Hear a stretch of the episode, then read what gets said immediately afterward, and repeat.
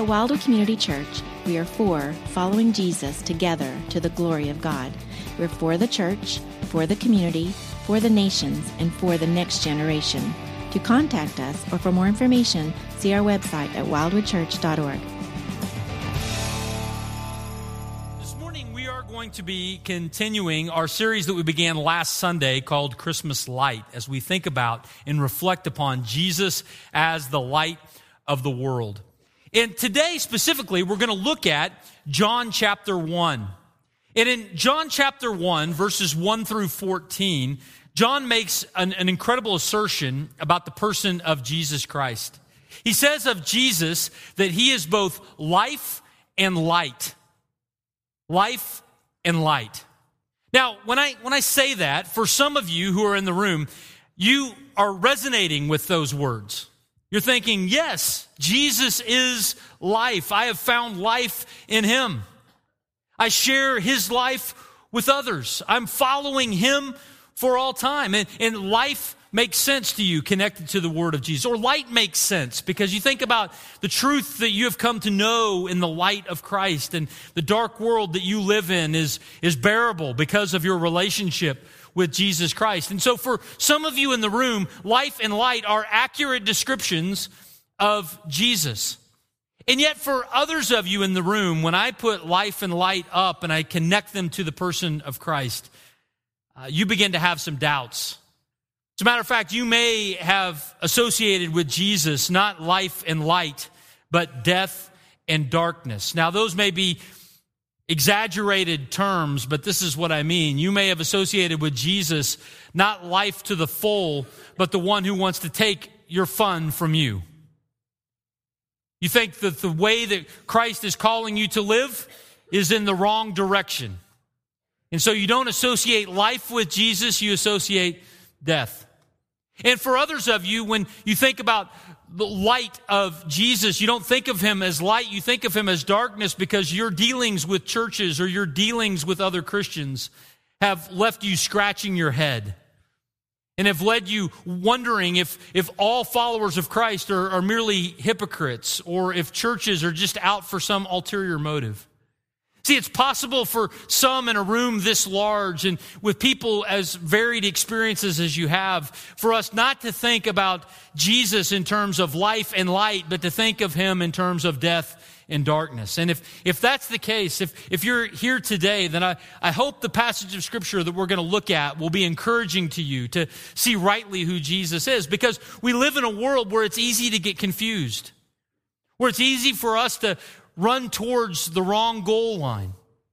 Maybe to illustrate that, I, I think about a very famous and very decorated professional football player from 55 years ago, a man by the name of Jim Marshall.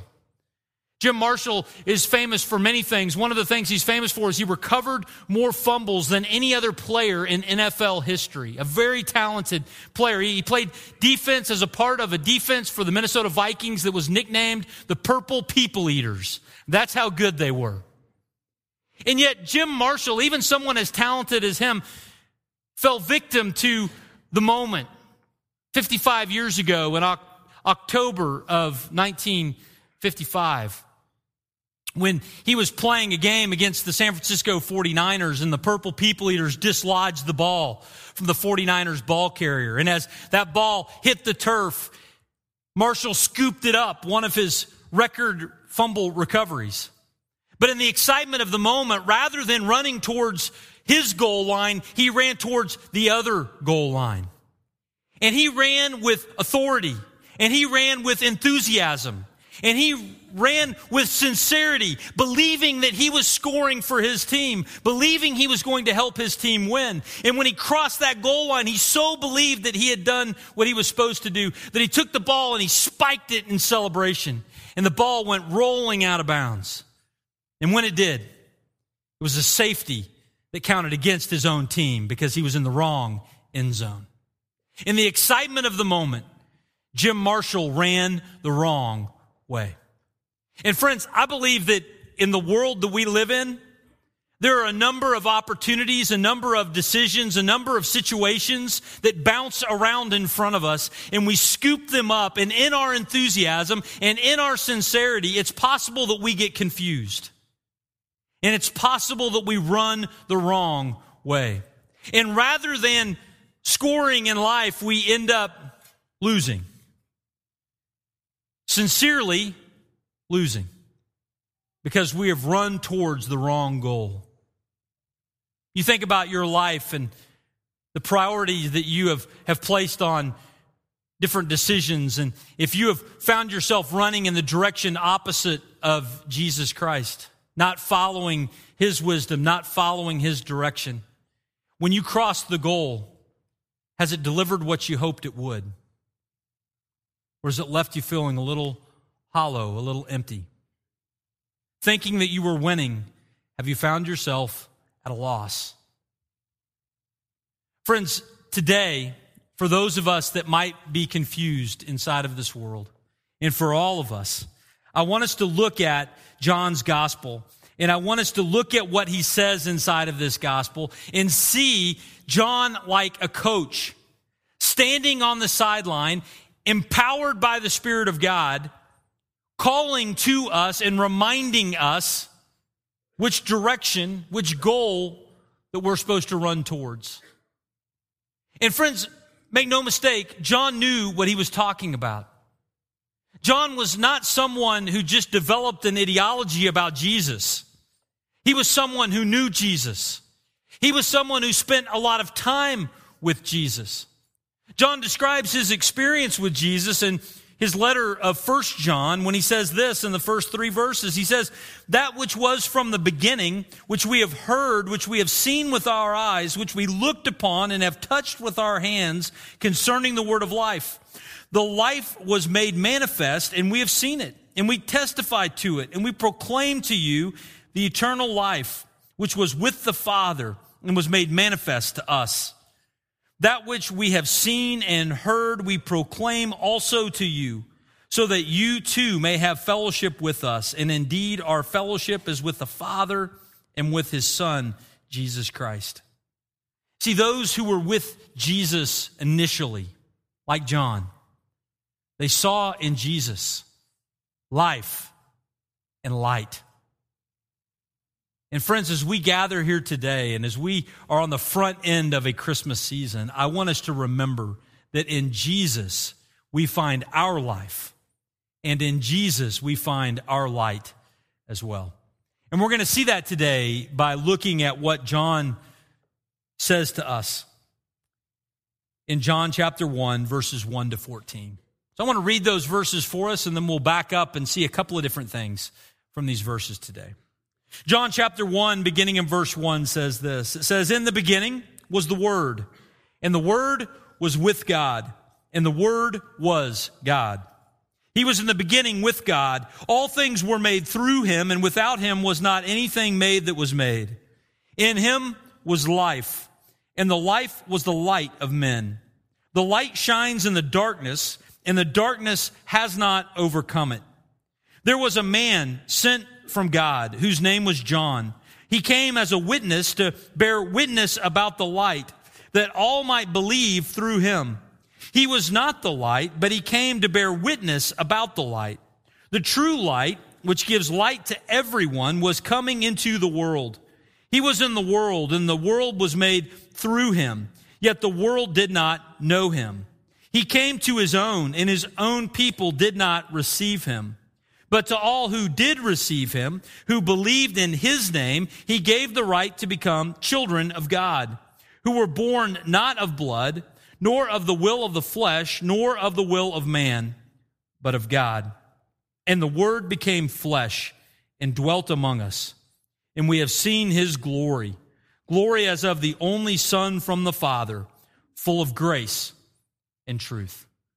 Now, friends, in these 14 verses today, I want us to see two things connected to Jesus as life and light. And the first thing I want us to see is really a question I want to ask each of us. And that question is this Do you want life and light? Do you want life and light? Now, here's the thing I believe the answer to that for every one of you is yes.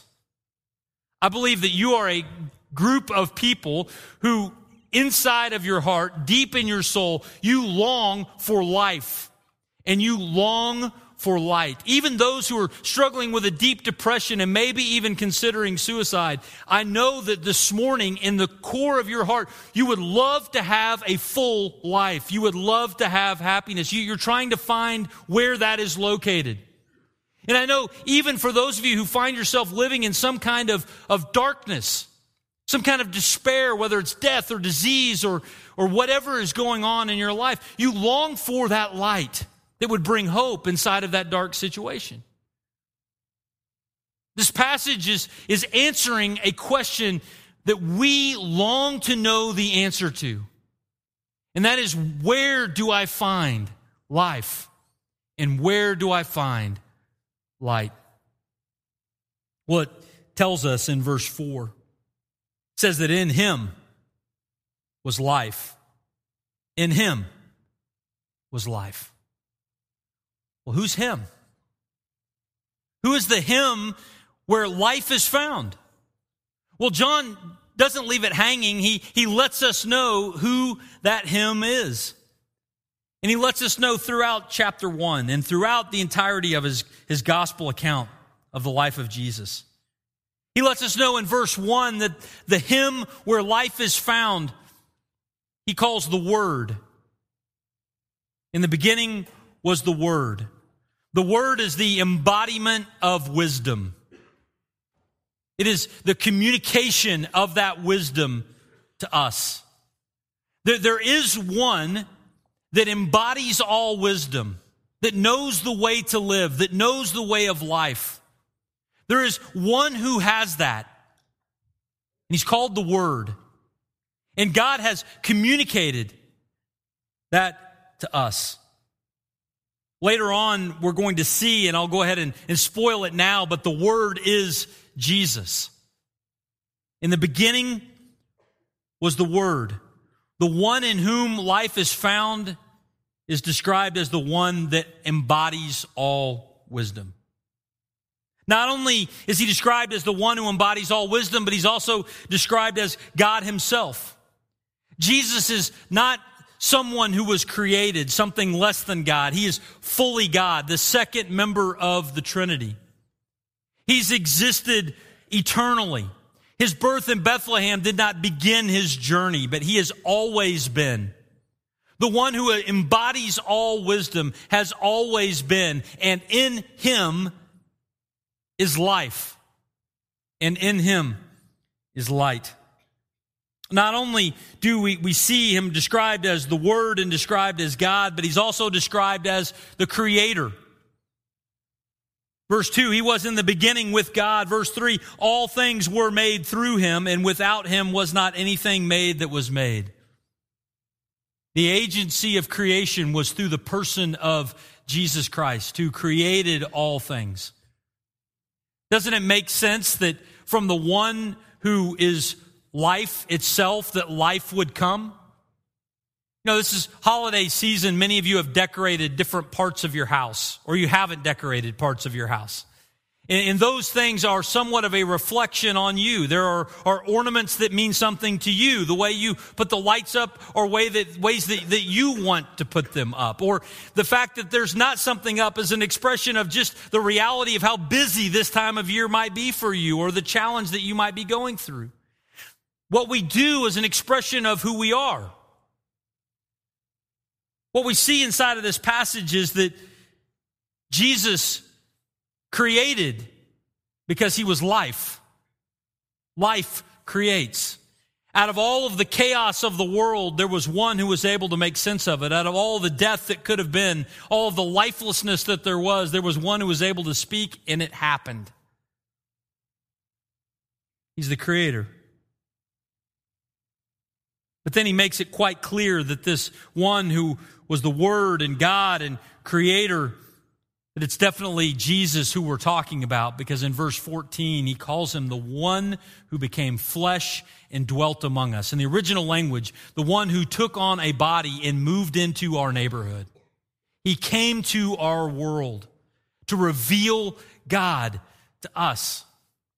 Friends, it is in that one, it is in Jesus who embodies all wisdom, who has existed eternally, who created everything, who came to us to reveal that truth. It is in him that life is found. Now, when we think about that life that is provided through Christ, the life that is, is given through him, it makes sense that life would come from someone like that, doesn't it?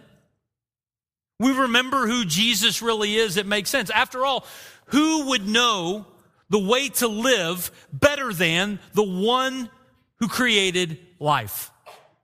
The answer is no one. He, he designed us on purpose.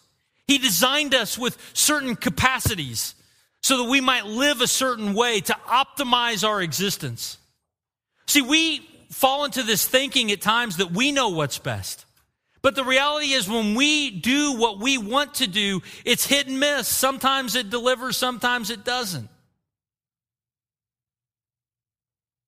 And yet, when we follow Christ, we take the guesswork out.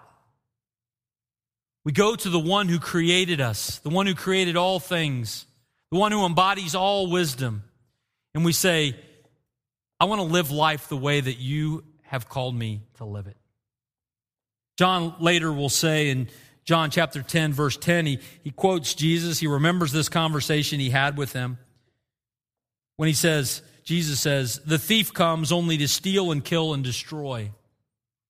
Jesus said there, there is a direction in life that doesn't provide life, and that way is called the thief. And he's talking about the way of Satan, the way of the world, the way of our flesh. He says, There is a thief that wants to steal and kill and destroy, but Jesus says, That's not me. He says, I have come that they may have life and may have it abundantly. The abundant life that Jesus is talking about is, is not a, a life that, that fills our, our checkbook or our checking account. It's not, it's not what he's talking about.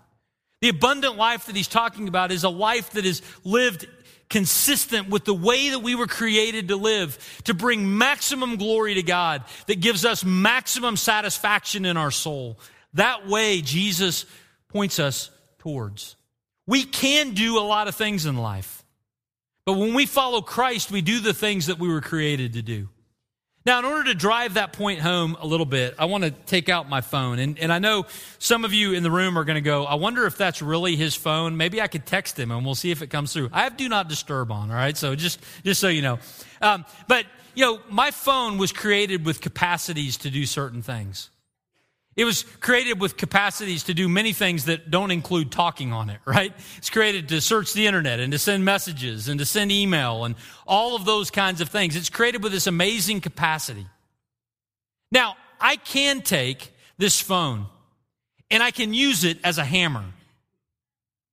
I, I could look up here and find a, a nail that is loose on this floorboard. And I could take my phone and I could use it as a hammer to nail it back in. But I'm not going to do that. Right? Now, why would I not do that? I could do that, but why would I not do it? Because it's expensive? Okay, good, yeah. But why else? Because it will break. Right? It will break. Friends, we can live our lives in a lot of directions. There's a lot of things that we can do. But when we live our lives in the direction that is not how we were created to live. It breaks us. That's why it breaks the heart of God. We were created to live in a certain direction, in a certain way. Jesus has come that we might have life. Not only is it an abundant life that is the life that we were created for, but we get to experience it forever. John quotes Jesus again in John chapter 3 and verse 16, a very famous verse, when he says, For God so loved the world that he gave his only Son, that whoever believes in him should not perish, but have what kind of life?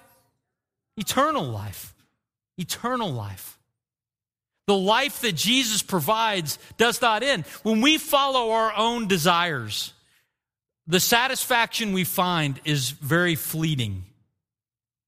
But when we follow Christ, we will find a satisfaction that will last forever. Even if it's momentarily challenging, it's eternally satisfying. When we follow our flesh and our own desires, we might find a moment of satisfaction, but a life of regret. Jesus came that we might have life. He is our life. But the passage doesn't just say that in Jesus' life, it says that life, Jesus, is also the light of men. The light of men. Now, we talked about this a little bit last week. We talked about this world being a dark place. There's depression, there's death, there's despair, there's abuse, there's addiction, there's divorce, there's pain all around us in the world in which we live. And all of it kind of accumulates to create a darkness about us. And when we are living in the midst of that darkness, we, we long for the light. We long for some hope. We, we long for something to change the darkness into something better. And sometimes we, we grow to despair, wondering if there is anything that might provide that spark, that might light up that darkness. Well, friends, when John talks about Jesus, and remember, this is the guy that, that was on a camping trip with Jesus for three years. He knew him very well. He says, Jesus is a light that shines in the darkness. And it says, the darkness has not overcome it.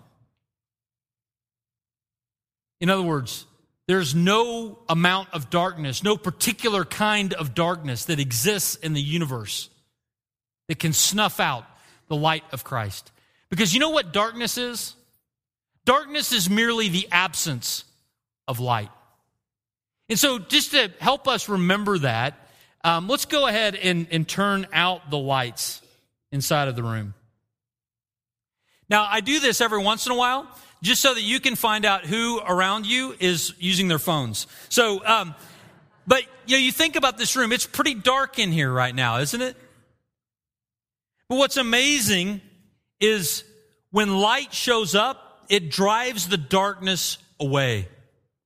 Now, the light on my phone is pretty meager, but even this little bitty light is able to light up the first several rows.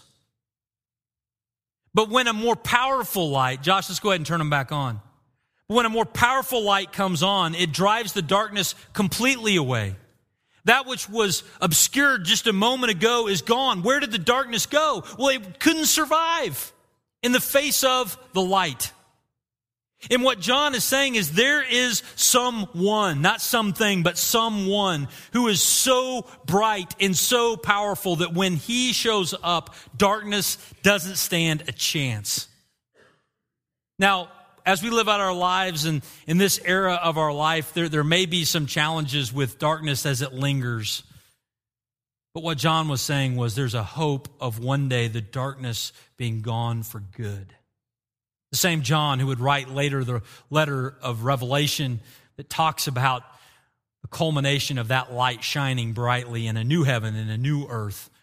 Lions lying down with the lambs, dogs and cats living together, all of those things, right? We, we, we see that promise. We see that hope. We see that light. And it's found, friends, it's found in Christ. What powers that light? Well, Jesus is full of so many wonderful things. Lets us know inside of this passage, Jesus is, is full of life.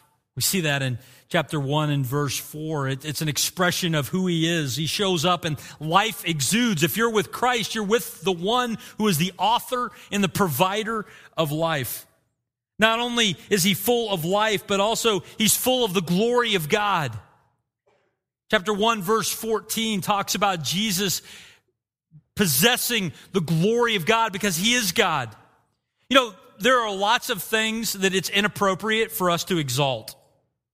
But when we exalt Jesus at Christmas and we make a big deal out of his birth and we celebrate that and we remember this truth, it is not too much because Jesus is worthy of exaltation.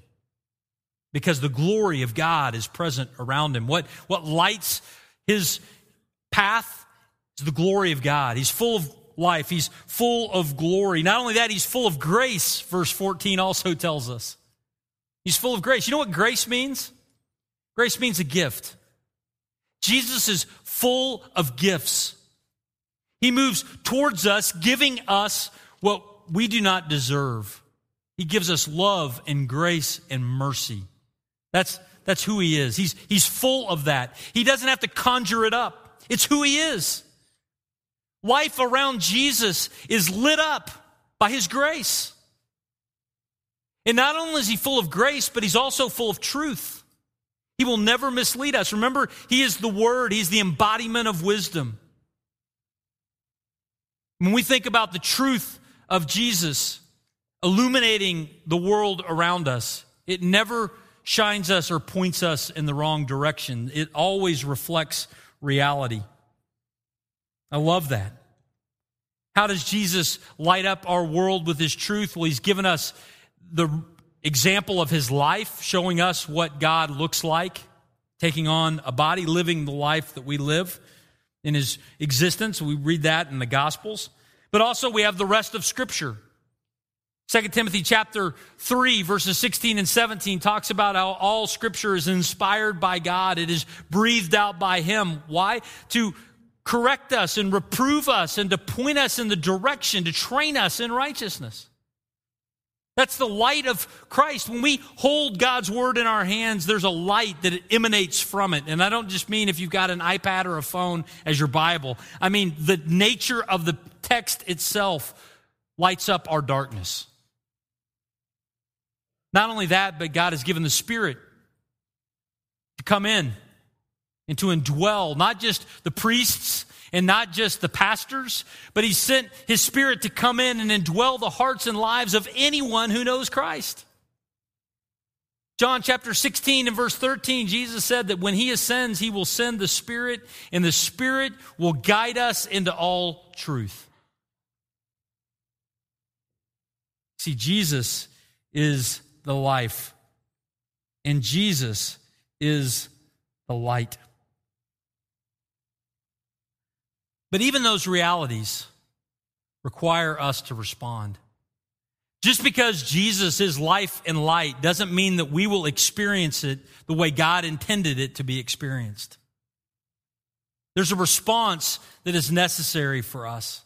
And honestly, friends, as we gather today, there are two kinds of responses that are available to us that John mentions connected to the life and the light of Jesus. And those responses are this we can either receive Jesus as our life in our light, or we can reject it. God loves us and cares for us enough that He gives us an opportunity to respond. We're not robots. He invites us to respond in one of two directions in light of who Jesus is. To either respond by receiving Jesus and believing in his name, or respond in rejecting him. John first begins by talking about that rejection because that sadly is the dominant response with tragic consequences. But the dominant response of, of people throughout history, even those who met Jesus in the first century, was not to receive him, but to reject him.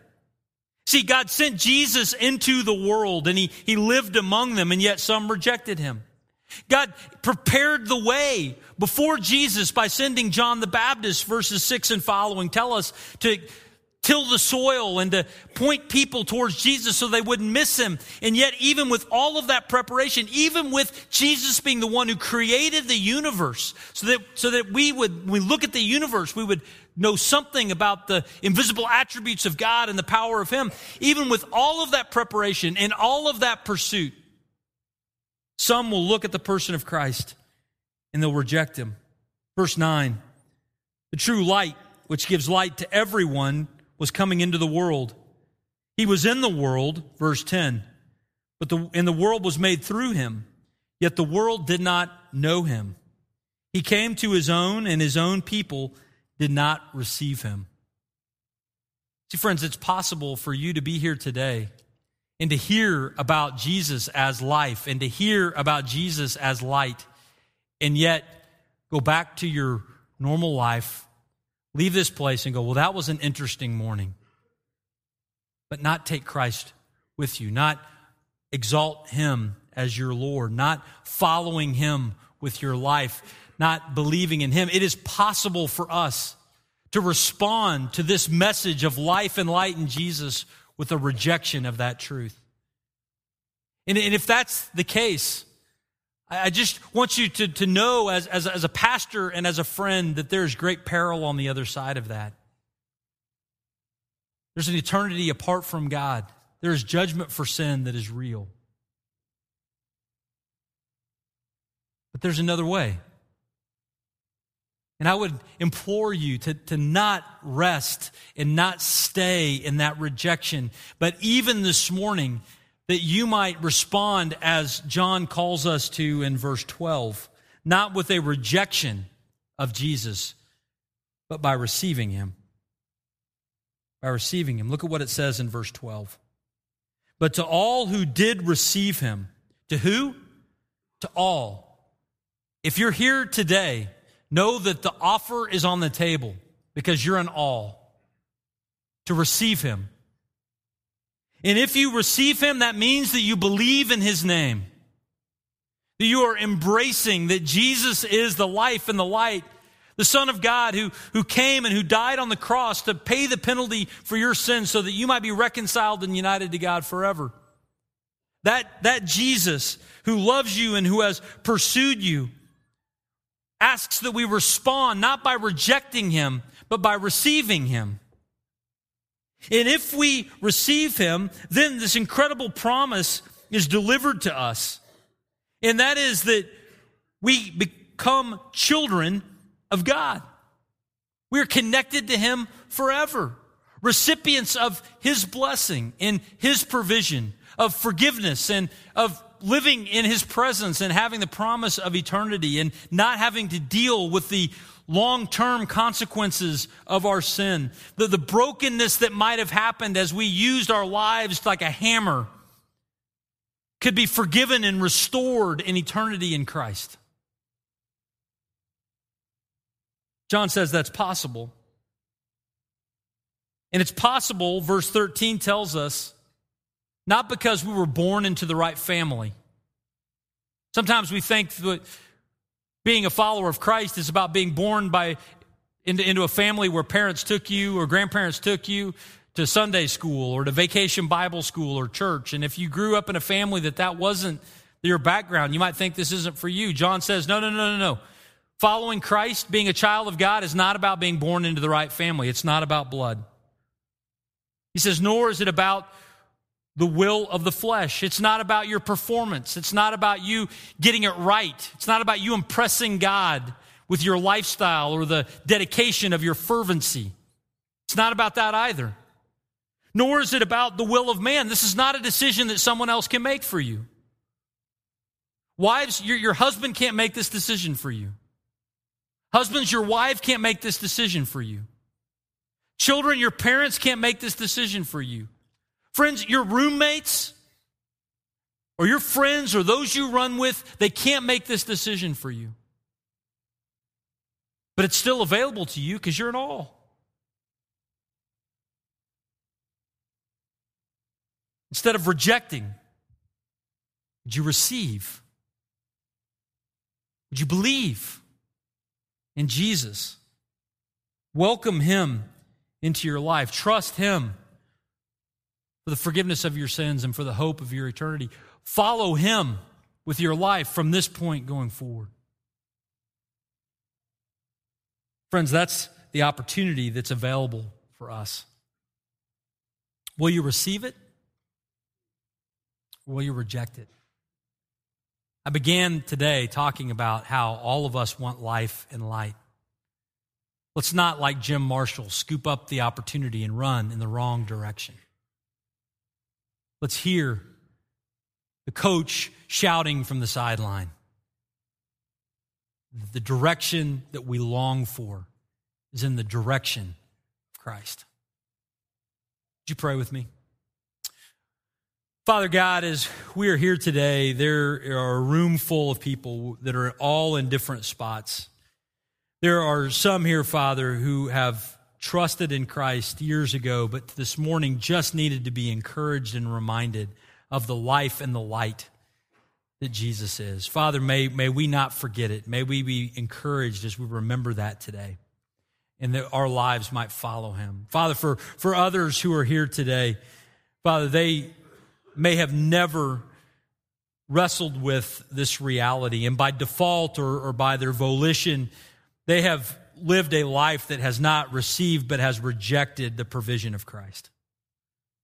Father, I pray today for, for them that this morning, right where they sit, right now, that in the quiet of their heart and in their soul, regardless of their age, regardless of their family, regardless of their performance, regardless of what their friends are doing, but Father, that right now, that as your Spirit is drawing them, that they might pray and receive the blessing that is found as a child of God. Father, thank you that in that moment of belief, their eternity is altered and changed forever. Thank you for your life and your light that you graciously and truthfully share with us. We thank you. We pray these things in Jesus' name. And everyone said, Amen.